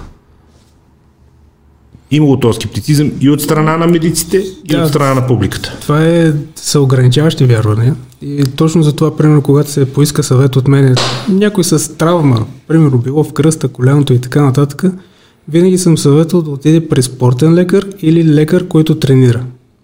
Защото той по-адекватно ще му каже какво се случва. Със сигурност. Иначе при обикновен лекар той си изхожда от това, което си е учил и гледа да не се задълбава. Но спортен лекар или има доста лекари, които така си тренират и спортуват и са по... Смисъл, Друго мислене. Да. Те са от истинска полза. Скептицизма на публиката. Видиш, що ви обясняват тия неща, като не сте лекари. Какво? Еми, то винаги ще има скептици. Винаги. Все някой на някой няма да вярва и да каже, той се прави тук на голям философ и така нататък. Винаги има неверници, но това лично мен не ме притеснява. Какво ти дава увереност? Всичко прочетено през годините? Опита? Не, увереност ми дава, че а, сайта се чете, развива се, което ще рече, че явно съм на прав път и правя нещо, което хората харесват.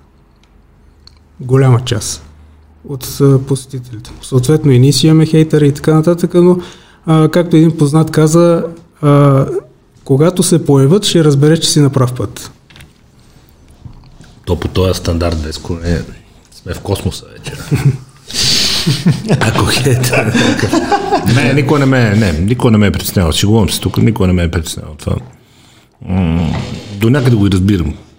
Огромна част Днеска хората също имахме от такива. нещо са ядосани. Не съм ги ядосал да. аз. Той, е, ей, ти ли бе? Аз нямам никакво отношение нито към живота, нито да. Разбирам ги тя. Смисъл, хората имат нужда някъде да изпуснат не, негативните емоции. Не, не, не, интернет е едно от тези места. И окей, няма значи, проблем. Значи, в интернет ти си защитен, удобно в къщи, на дивана или там с телефона и може да си обиждаш колкото си искаш. Е. Нали? Но... А... Що им достава? Мене не ме притеснява. Аз съм окей, okay, не ме притеснява изобщо. По проста причина, че а, не бих се обидил от човек, който не познавам. Няма как да стане. В смисъл, аз имам кръг от хора около мене, които ме ценят, така че за мен това е важното. И съответно, положителните коментари, отрицателните чета ги, да, става ми криво, но продължаваме. Кои са били моментите и нещата, които сте накарали да преосмислиш или да промениш в някаква степен рязко начина по който мислиш и по който работиш? А, проблема при мен или хубавото, не знам кое точно е, че аз съм много последователен. И, не обичаш резките промени? Не обичам резките промени. В смисъл, при мен промените обикновено са добре обмислени, претеглени и преценени. Може би за това и след няколко дена тренирах ще стане на 9 години. Много мои познати се чудят как съм издържал да се занимавам с това нещо но на мене ми харесва и знам, че когато съм последователен и правя нещата, които ми харесват, лека по лека те се получават. Но най-важното е последователността. Затова и в една от книжките там съм написал, че за да имаш някакви резултати, три качества са най-важните. Дисциплина, търпение и последователност. А търпението е може би най-важното. Защото не винаги получаваш резултата веднага трябва да имаш а, нервите и търпението да го изчакаш да се появи. По-често Но... никога не го получаваш веднага, освен ако не говорим за хазарт или за някакви такива да, да. късметлийски истории. Много трудно. Особено нещо свързано с човешкото тяло. Ми не само, да, дори с, с знания, с пари, с каквото ще да е. Всичко в този живот става с натрупване. Във времето. Какво е твоето обяснение за един от големите конфликти в а, мисленето на хората днес по отношение на човешкото здраве, който за мен поне е следния. масово хората казват, преди беше по-чиста храната, живеехме по-добре, беше по-чист въздуха, нямаше ги тези ета, а, нямаше ги тези отсветители, нямаше и всичките изкуствени неща в храните. В същото време, продължителността на живота в момента кривата е ето така, почти изправена нагоре. Да. Хората живеят много по-дълго, много по-здрави са, много по-качествено живеят, до много по-дълга възраст са активни и способни да работят, да мислят, ако щеш нормално, да са съкъла си. А, и аз много трудно, по време време успявам, разбира се, много трудно мога да обясня на хората, че а, всъщност а, науката, работата на науката върху храните, да, етикета може да е много по-дълъг и те да съдържат много повече неща, отколкото се държи преди, но храната е много по-чиста, много по-следена, много по-контролирана, приготвена е при много по-високи, несравнимо по-високи санитарни изисквания, отколкото тези преди 30-40 години. Те казват, добре, прав си, така е. Ама виж една снимка от плажа от 70-те години от Златни пясъци, примерно няма нито един дебел човек. Това с дебелите човеци е по-скоро а, функция на начина на хранене с... А, Развитите общества, изобилието от храна. С готовите неща. Проблема не е в... А... Проблем, проблема е в изобилието даже. Даже не е в начина на приготвяне и това, какво съдържа храната. Проблема е в изобилието. В изобилието и в много... Пълен ходилника по всяко. И начина на живота. Сега вече всеки не си слиза от колата, първо което е. В смисъл, по, тогава е имало повече движение, може би, и по-малко захар в храните. Сега почти навсякъде има захар. Което предполагам, знаете, но това е една от субстанциите, където най-много престрастява хората. Според мен също захарта е най-големия проблем и между другото един от големите виновници за това са а, щатите като най-развития авангарден пазар, защото 50-те, 60-те години, когато захарните компании, тези с десертите, тръгват и стават силни, включително и Coca-Cola, и Марс, и Сникерс, те са няколко конгломерата там огромни, те започват една много широка кампания за обясняване, че за захарта няма никакъв проблем, че тя едва ли не е полезна и е супер. Проблем е в мазнините. После почва и ако си спомняш, тук имаше нали, тия глупости с low fat киселото да, мляко, да. low fat това, low fat онова и ти си кажеш, а точно да, на low fat няма проблем. Ама той е 2000 калории вътре. Има половин кило захар, обаче пише low fat и ти кажеш, а това е диетично. Нищо диетично няма.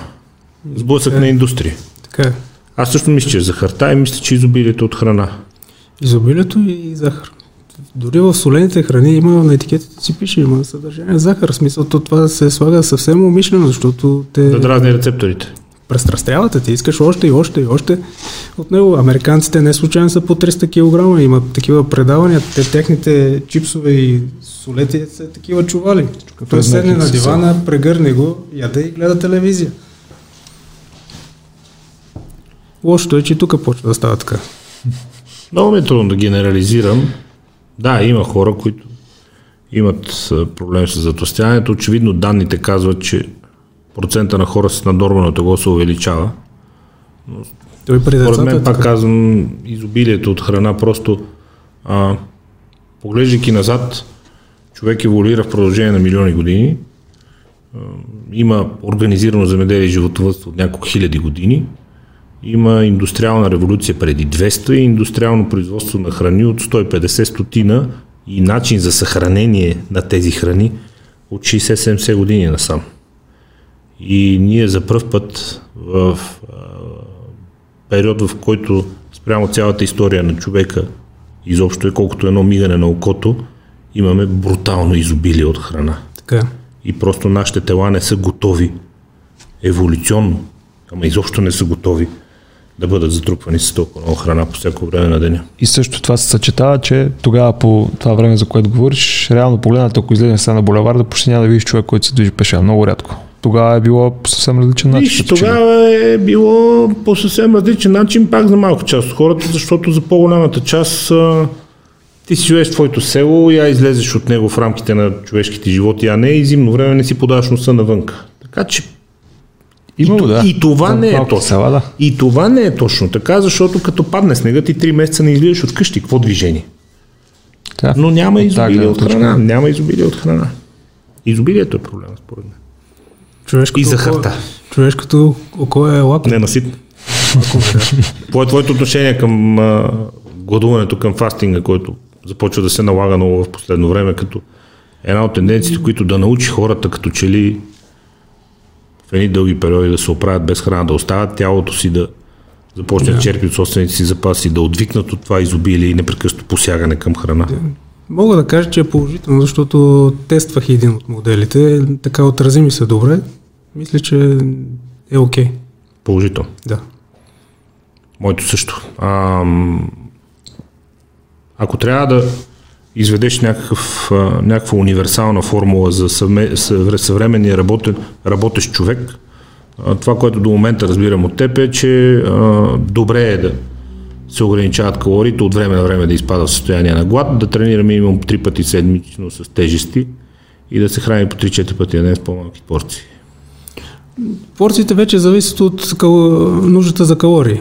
Там се, ако, разбира се, ако са разбира повече се. калорите... По-малки имам предвид по това, не да а, има хора, които сутрин не закусват, пак да, цял да, ден да, работи да, и вече време, като се прибере се не яде, като така, да не казвам. Има такова течение с пропускане на закуската, но лично аз не го харесвам по никакъв начин, лично по себе си защото аз ако не закусвам до обяд, вече съм превъртял тотално смисъл и кръвна захар ми пада, изнервям се и не ми е окей. Okay. Аз тренирам на гладно сутрин, но веднага след тренировката закусвам мъжки. Да, с... Ако тренирам сутрин на гладно, ползвам аминокиселини, кафе и след това вече си закусвам. Има ли нещо, което изцяло отричаш от всичките видове а, спорт и от всички видове храни? Разбрахме за захарта. Друго? Не, не мога да отръка нещо изцяло. В крайна сметка всичко, което в рамките на разумното е окей. Okay. Няма как да отречеш нещо, което а, най-малкото не съм употребил всичко или да, да съм използвал всичко, за да, за да отричам. Просто има някои неща, които са по-добре за обикновен тренираш, другите не са много окей. Но пък са добре за някой друг. Отношението ти към месото, знаеш, това е една от темите, които много разделя хората последно време. Не знам защо, превърна се в много тренди разговор, такива о, аз не ям месо, или аз пък ям месо, но пък ограничавам червените меса, ям повече бели. Нямам проблем с месото. Никакъв. И не е случайно... Аз също нямам абсолютно никакъв не, не, не случайно се казва, че месо се прави от месо. Няма как да стане с панак или с нещо друго. Просто месо се прави от месо. Има твърдение, че хората едно време още първите човеци са почнали да дадат съответно нали, първо а, растителността, нали, ябълката и така нататък. И след това вече чак когато са почнали да дадат месо, са им пораснали нали, зъбите, но пък а, са се еволюирали така, че всъщност месото ги е развило до там, че нали, са поумнели един вид и така нататък, но пък вегетарианците казват, че Видиш ли, заради това, защото едно време са едели пък много месо хората, смисъл да. тези след като се еволюирали с месото са им пораснали кучишки зъби съответно, а, съответно пък са умирали повече заради холестерола. Сега твоето мнение какво е? Кажи първо твоето, после ще кажа. Ами, както казах, нямам проблем с месото. Не смятам, че може да създаде някакъв проблем на човек. А пък относно холестерола, доколкото съм чел, захарта не, малко, не малка роля има в цялата работа.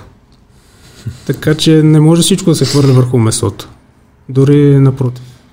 По-скоро а, сладките неща и изкуствените захари и така нататък.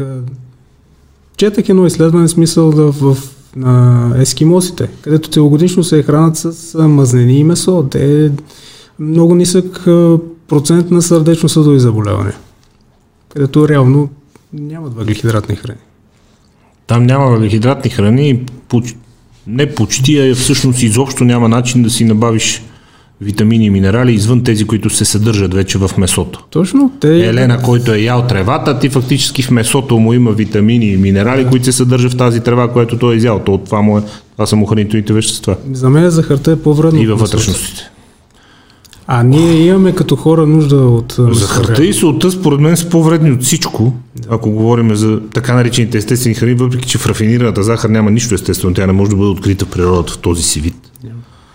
А, така че захарта и солта няма конкуренция, но това, което Веско питаше, има, разбира се, пряка връзка между а, високите нива на протеин при хранене и развитието на човешкия организъм и то еволюционното това в последните години – теориите за слизането на маймуните от дърветата, има маймуни месоядни Има имуни канибали и до ден днешен, и то такива, до които ние сме изключително близко mm. а, генетично.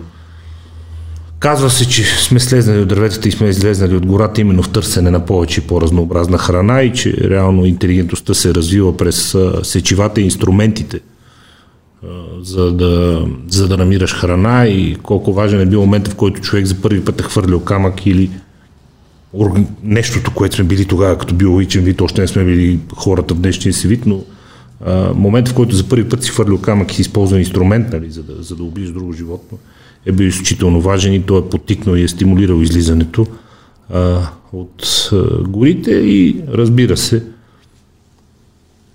с многото нюанси, свързани с цялото това нещо, а, предразположението на определени животински видове към а, използване на разни халюциногени, как те влияят на развитието на интелекта, как отварят по допълнителен начин мисленето, но това са щуроти и детайли. Нали? Най-важното е, че било, че да, действително, ние сме излезнали от комфорта на това да си стоиме горе по дърветата в търсене на още храна. Именно. И това е легитимна причина, според Всички основания да го правим. Месото окей. Отношението към въглехидратите. Много хора се вторачат точно в тях, когато става въпрос за Значи, редуциране на тегло, за махане на водни задръжки и така нататък. Да, да, да, да. И Бък... първата тема, голямата е въглехидратите и за да доразвия после, после а, въпроса си, а, приема на въглехидрати в различни часови пояси. Ами, сами по себе си те не са проблем. Проблем е техния вид на въглехидратите. Бързи, бавни? Да, бързи, бавни и така нататък. И гликемичният индекс също е много важен. В смисъл, ако се ползва въглехидрати с нисък гликемичен индекс, не е проблем. Не е Нека проблем. кажем, това е индекс на това доколко а, консумирането на определен въглехидрат влияе върху покачването на кръвната захар. Точно така. Респективно после отделянето на инсулин, трупането на вещества в депата да. и така. Точно така. Значи вече как се разпределят през деня, лично аз съм привърженик намаляването от сутрин към вечер. Смисъл, ако вечер е тренировката, е малко по-различно, но да речем, че имаме определено количество. В общия случай, ако си тренирал сутринта, да речем, на вечеря гледаш да не приемаш въглехидрати, примерно. По-малко, Или да са много малко. По-малко, да. по-малко, предимно сложни с нисък гликемичен индекс. Иначе след тренировка предпочитам да са с по-висок гликемичен индекс и прости въглехидрати, примерно с, след протеиновия шейк. Да речем протеин с мед и така нататък и след това вече се закусва. Които да подпомогнат растежа, да доразвият анаболната се. Ами да се захрани гликогена, да дигне малко инсулина, смисъл да, да те извади от катаболното състояние. Там вършат работа, но през деня вече не ти трябват, не ти трябват бързи въглехидрати. Мазнините? Мазнините тях ги определяме в, след като подредиме колко трябва да е протеина, колко трябва да са въглехидратите, остатъка до количество калории се запълва от мазнини. Предимно растителни гледаме. Ядки масла? Да, ядки масла, зехтин и така нататък. Ако остане място, защото, примерно, ако се консумира месо, то съдържа една част от мазнините и понякога калорийният режим вече е запълнен. Аз много обичам сирене, ама гледам да са поне да са някакви пресни сирена, безсолни. Да, проблема при тях е, че... Слабостта ми е там. Да, солта не е много окей. Солта е, солта е проблема, не че изяждам някакви брутални количества сирене, просто много обичам, нали, от време на време. Ето, всеки обича. Млеката? Един големия спор е за млякото, протеина, с, с мляко, без мляко. Арно отказва, никога не съм ползвал мляко, пък други пъти ползвам мляко, виждали Еми, сме го. Аз ги гледам по-простичко нещата. Ако ми трябват повече калории, повече протеин, го разреждам с мляко. Ако не ми трябва, с вода. Аз ги гледам още по-простичко, с мляко е много по-вкусен. Абсолютно. 20-30 калории няма да ми обърнат. Аз 120 кг тренирам почти непрекъснато смисъл.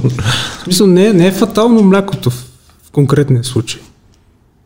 Какво е твоето отношение към тези тънки а, вманиячавания в а, лактозна нетолерантност, а, нетолерантност към глутен, изобщо неща, които допреди няколко години изобщо не съществуваха, изведнъж станаха много мейнстрим и после лека по лека изчезнах. Така. Глутен фри. Аз какво да направя? То пише глутен фри на тежки идиощини, примерно Са, да, да не преувеличавам, ама нещо от сорта дъвка, нали, глутен фри, а, как, те, как, ще, а как ще е глутен не фри? Искам да видя дъвка с глутен как изглежда. Е, на супер идиотски места почнаха продуктите да се появят и то по супер странни продукти глутен фри. И какво от това? Ако няма медицински проблем, не виждам причина да толкова се вманечава човек. Просто това са продукти, които трябва да се продават, целят се в... Маркетинг. Абсолютно. Целят се в а, определен кръг от хора, които а, да речеме са по-така наплашени, четат, гледат да са прецизни. Така. Ако няма медицински проблем, в смисъл лекар или нещо е казал, ти не трябва да ядеш такива храни, защото си алергичен, тогава да, но иначе не виждам смисъл. Що го да като това надпис био? Навсякъде био. То може да е био и да е вредно колкото целия свят, бидейки био. Значи, Абсолютно. то тия- е но съдържа същите неща. Барчета, които са слепени с форми и с всякакви такива неща, нали? Това е ултракалорично. Инсулинът ти отръква в космоса. А, да не говорим какво ти се случва с, а, после с апетита, а, какво ти се случва в момента с кръвната захар, че един час си още по-гладен. Био. И то е че био. биобар. Аз не споря, че е био. Да, то е био. Може биоформи Вътре с има биопалмова биоядки. мазнина, примерно. Е, силно се съмнявам, че е възможно да съществува такова нещо, но а, био и полезно са две много различни неща. Много различни. Така работи индустрията. Хората се хвърлят на, на био, прав си. В смисъл, не всяко био е полезно. А и то да е био, ти ако го приемаш в огромни количества, Докато е бил ти изяж 20 барчета такива с ядки ще- слепени с форми, на другия ден си 5 ще кила на- нагоре ще с био. надебелее да. човек, нищо, че е био. Ще Така качиш био килограми. И да. Ще качиш чисти килограми. Точно това не е идеята в uh, Тренир БГ, да, да се упростяват нещата. Няма нужда от някакъв такъв професионализъм излишен, няма нужда от толкова прецизност и така нататък. Това само затормозява човек. Ако си тренираш в свободното време, гледаш да си здрав, за да тренираш, да работиш и така нататък, има много излишни неща. Отношението ти към медицината? А, смисъл? В смисъл, че много хора казват а, с гордост, аз никога не съм стъпвал при лекар, което според мен е глупост. Не, не, не. Защото човек трябва да си наблюдава медицинските Абсолютно. показатели. Да. Другия край, другата крайност, разбира се, хипохондриците, но ти лично къде си поставяш по тази скала, колко често си правиш кръвни изследвания, да речем, следиш ли си показателите? Веднъж в годината, както си е по личен лекар, имам много добър личен лекар, който ми казва какво да правя. Веднъж годишно си правя прегледите, които трябват. Налагало ли ти се през годините да коригираш нещо заради някакви нива в кръвните показатели, които сте притеснявали? Не, не. не. Да чукна дърво, за сега всичко е точно. И ако имам здравословен проблем, винаги се консултирам с лекар. Неща, които не разбирам, питам хора, които разбират. В момента ни гледа някой скептик и казва, бе, вие сте си генетично здрави, какво ми се надувате? Там, нали, радвайте се, че сте изтеглили дългата клечка. Не е така. То не е заради спорта. Ами не знам дали е заради спорта или начин на хранене или начин на живот, но а, има си влияние. Има си влияние и хубаво човек да се проверява, все пак. Аз също съм мнение, че е хубаво човек да се проявява. Веско? А какво ти е мнението? Сега има един спорт такъв между някои видове а, така, подгласници на това, че едните, примерно, обичат, да речем, да ядат зеленчуци и плодове много, които нали, сега в момента са масово така търсени покрай здравословното хранене, което се развива. Нали? Обаче в момента доста хора почват вече с а, това налагане на така наречените смутита или фрешове смутита. Обаче има една тенденция в момента други хора да казват, че така смисъл, точно за фитнес а, храненето и те, които се занимават с фитнес и бодибилдинг, че по този начин пък съответно нали, се качва по-бързо инсулина и така нататък, кръвната захар с фрешове и такива смути, които са сладки плодове Ами, и зеленчуци. Качва се, разбира се. Реал, реално, Какво ти е мнението за това? реално а, ти с един фреш а, все едно изяждаш 2-3 портокала на куп. Защото е много по-лесно да изпиеш нещо, отколкото да го изядеш. Съответно, количеството плодова захар и други съставки са в по-голямо количество. Нормално е да се качи инсулина и, и калории и всичко. Така че аз лично предпочитам да ям плодовете, не да ги пия. Аз лично предпочитам да пия ни витамини, плодове да ям възможно най-малко заради захарта. Не никакви, Да. а възможно най-малко. заради фруктозата и влиянието и върху кръвната захар. Но тези смутите, зеленчуковите, аз не мисля, че за тях някой трябва да има мнение. В смисъл, те ти запълват стомаха, Значи, бавно се обработват, но- има фибри вътре, защото то, нали, всичко си стои вътре и само го пасираш. И пасирани зеленчуци, какво да ми е мнение? Казват, че 100% се освоява, защото било нали, раздробено Да, вече 1000% с, се храниче. Да, хр... да, да, с хранителен екстрактор раздробено. Штороти. Как ще освоиш 100% чушка? Тя е по, а, толкова фибри вътре има и такова, които е ясно, че минават цели през червата и ще освоиш 100%. Штороти. Мода. Тренд. Хората вярват в какво ли не. Защо? Ами, до някъде от незнание, до някъде просто така представени нещата им се виждат логични и прекрасни. Маркетинг. Пак опираме до маркетинг. Реално с добър маркетинг мога да продадеш каквото искаш. Опитваш ли се съзнателно да продаваш нещо? Или продължаваш да се възприемаш като по-скоро като ограмотител, като човек искрено запален, който Ами- има желание да сподели знанието си? Да, опитваме се, честно казано, да продаваме предимно книги. В смисъл, Това е знание, това не е типично. точно така. Е, в смисъл, по, Типичната злоупотреба с маркетинг. по този начин се издържаме, но не и а, смисъл нещо на всяка цена. По, то, по тази причина в, в сайта нямаме секция с индивидуални тренировки, програми и така нататък, защото аз лично знам, че това е, а, не е лесно. Не е лесно да трансформираш един човек. Най-малкото, което ти нямаш контрола върху това нещо, което правиш. Всеки може да напише една диета, една програма на лист, на имейл и така нататък, да вземе ни пари, но въпросът е какво ще се случи от тук нататък. А контрола не е 100%. Без личен контакт и преки наблюдения, нищо Точно няма. така. Контрола не е 100%. се- Нищо няма да се случи. Без личен контакт и преки Затова наблюдения, смисъл не, не, не продаваме такъв тип а, продукти. Книгите са ни достатъчни, съответно сувенири на сайта и До година ставате на 10. До година по това време на 10 ще стане. Къде се виждаш след още 10 с скоростта, с която се променят технологиите? Може ли човек въобще да си прави вече такива прогнози? Нямам, с динамиката, с която се променят нещата. Да. нямам никаква представа. Защото седиш интернет как изглеждаш преди 10 години, те най-големите ги няма. Яхо го няма, MySpace го няма. Нищо общо няма интернет. Дори интернета няма нищо общо с това, което беше преди 10 години. Не съм мислил за 10 години напред. Горе-долу ги гледам година за година. Така че за следващата година смятам да следваме тази линия, да излежат още една-две книги. Още няколко книги, Да. още няколко хиляди фенове. Да, Стъпка по Аз- стъпка. точно така. Стъп, малки крачки, но постоянно, без да се спира.